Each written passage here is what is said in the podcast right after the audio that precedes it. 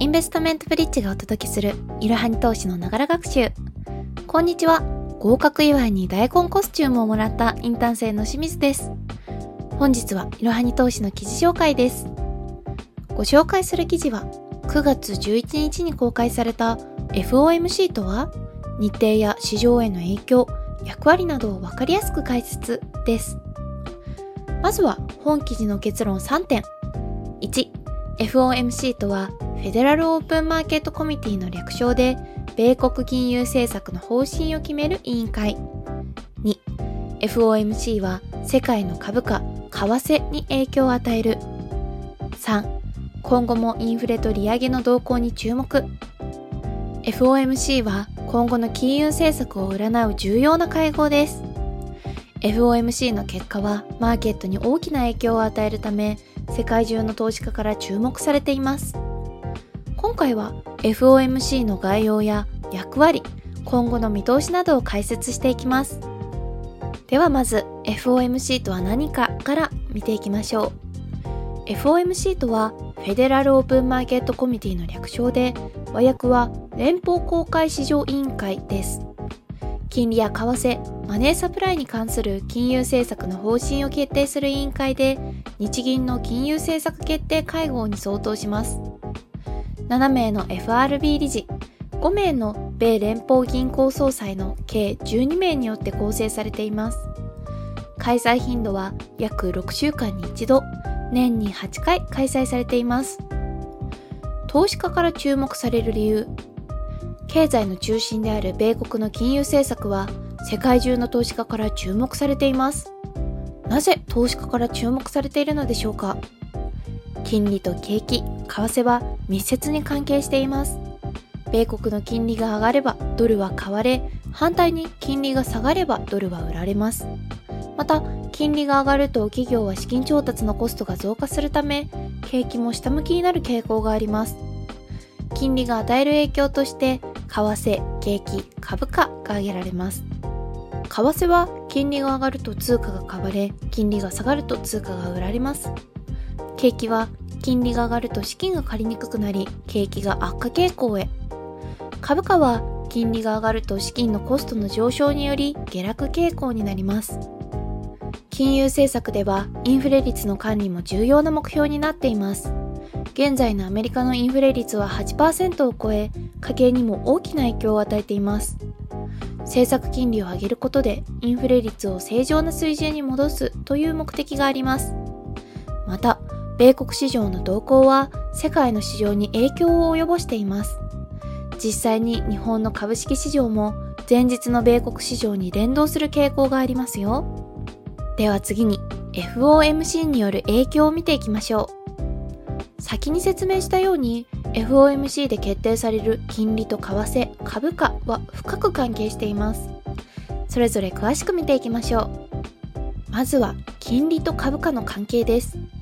金利と利息そもそも企業は銀行融資や債券などでお金を借りています当然借りたお金には利息がつきますね金利が上昇するとこの企業が支払う利息も大きくなりますそのため支払い利息が企業の収益を圧迫することになるのですしたがって企業は資金を借りにくくなり株価が下がることにつながります金利と投資家金利が上昇すると国債をはじめとした債券の利回りも上昇します。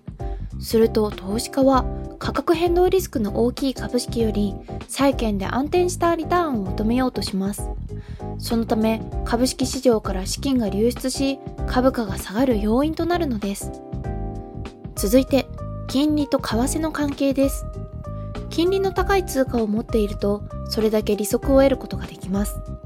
そのため金利の安い通貨を売って金利の高い通貨を買おうとする動きが活発になりますよってアメリカの金利が上がるとドル高に金利が下がるとドル安になる傾向があるのです実際昨今の日本とアメリカの金利差によりドル円は大幅な円安ドル高で推移しています日本は金融緩和を続けており低金利それに対しアメリカは利上げを行っているためですそれでは FOMC の日程と見通しを見ていきましょう。今今年2022年の FOMC は次の日程で開催予定です。1月25日から26日、3月15日から16日、5月3日から4日、6月14日から15日、7月26日から27日、9月20日から21日、11月1日から2日、12月13日から14日。前回 FOMC の結果を見ていきましょう。前回の7月26日から27日では、政策金利の目標レンジを2.25から2.50%に引き上げることが決定されました。これは前々回の6月14日から15日より0.75%の利上げになります。また、目標インフレ率2%の達成のため、継続的な利上げを行っていく方針をまとめました。ちなみに、政策金利2.25から2.50%は、2018年の利上げにおけるピーク水準でもあります。これは利上げの節目として捉えられていますが、米国インフレ率は未だ高い水準にあります。そのため、利上げはまだまだ続くと予想されています。今後の見通し。次回の FOMC は9月20日から21日に予定されています。インフレを抑えるという目標がまだ達成されていないため、今後も利上げが続くと予想されています。逆に利上げをしないとなれば株価にはプラスになるかもしれません。どちらにせよ FOMC の動向には毎回注目しておくのが良いです。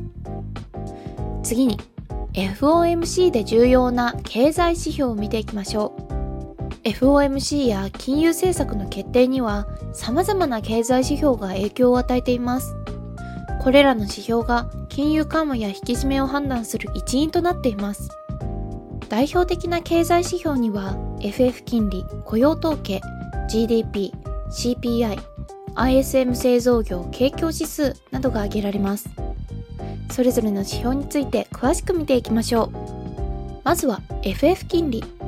FF 金利は米国の政策金利の名称で FRB が行う金融政策の誘導目標金利です。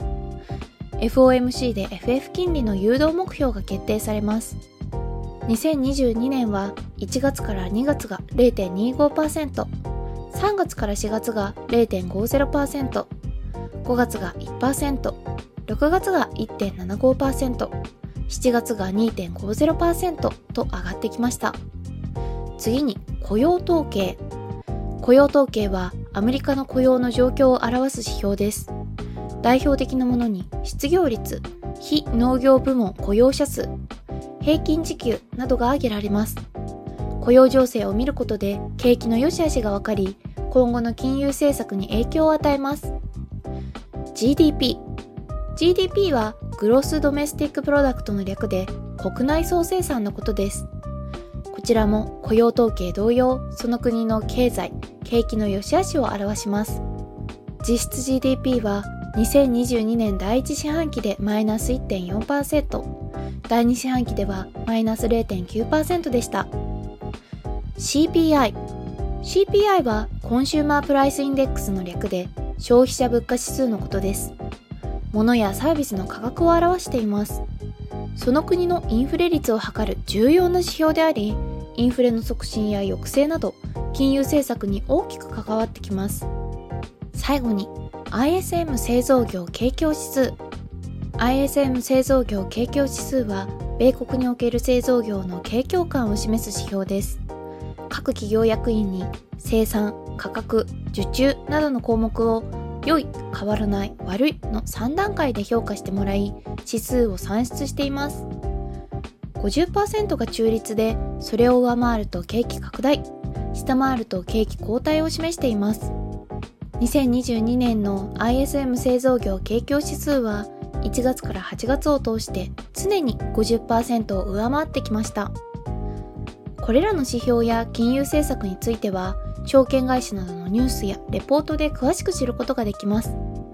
SMBC 日興証券では講座解説をするだけでアナリストレポートなど様々なコンテンツを見ることができますよ。概要欄に SMBC 日興証券のリンクを貼っておきます。ご興味のある方はぜひそこから講座解説をしてみてください。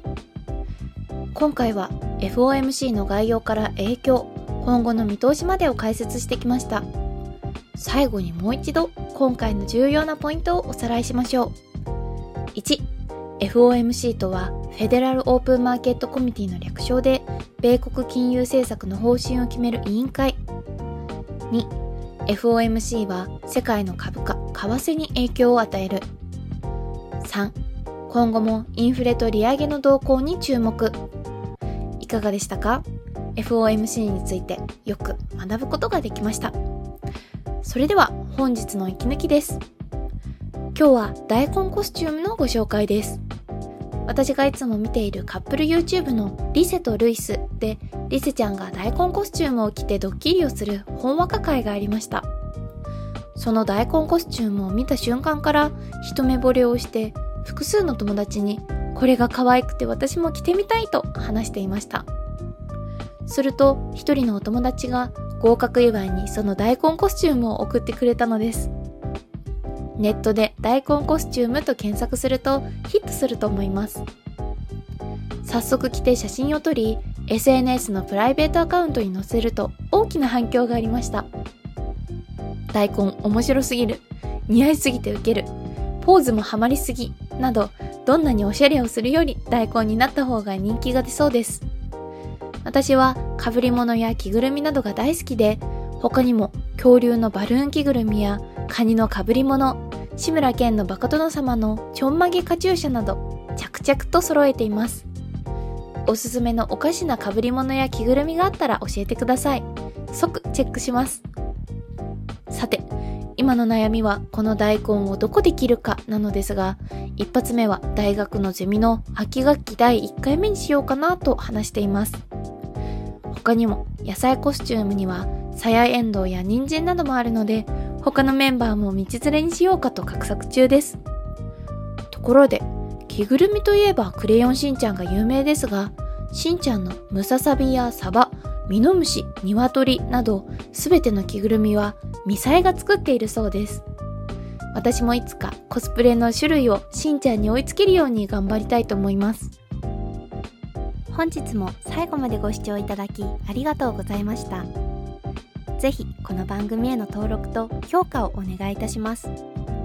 ポッドキャストのほか公式 LINE アカウント、Twitter、Instagram、Facebook と各種 SNS においても投稿をしているのでそちらのフォローもよろしくお願いしますローマ字でアットマークいろはに投資ですまた株式会社インベストメントブリッジは個人投資家向けの IR 企業情報サイトブリッジサロンも運営していますこちらも説明欄記載の URL よりぜひご覧ください。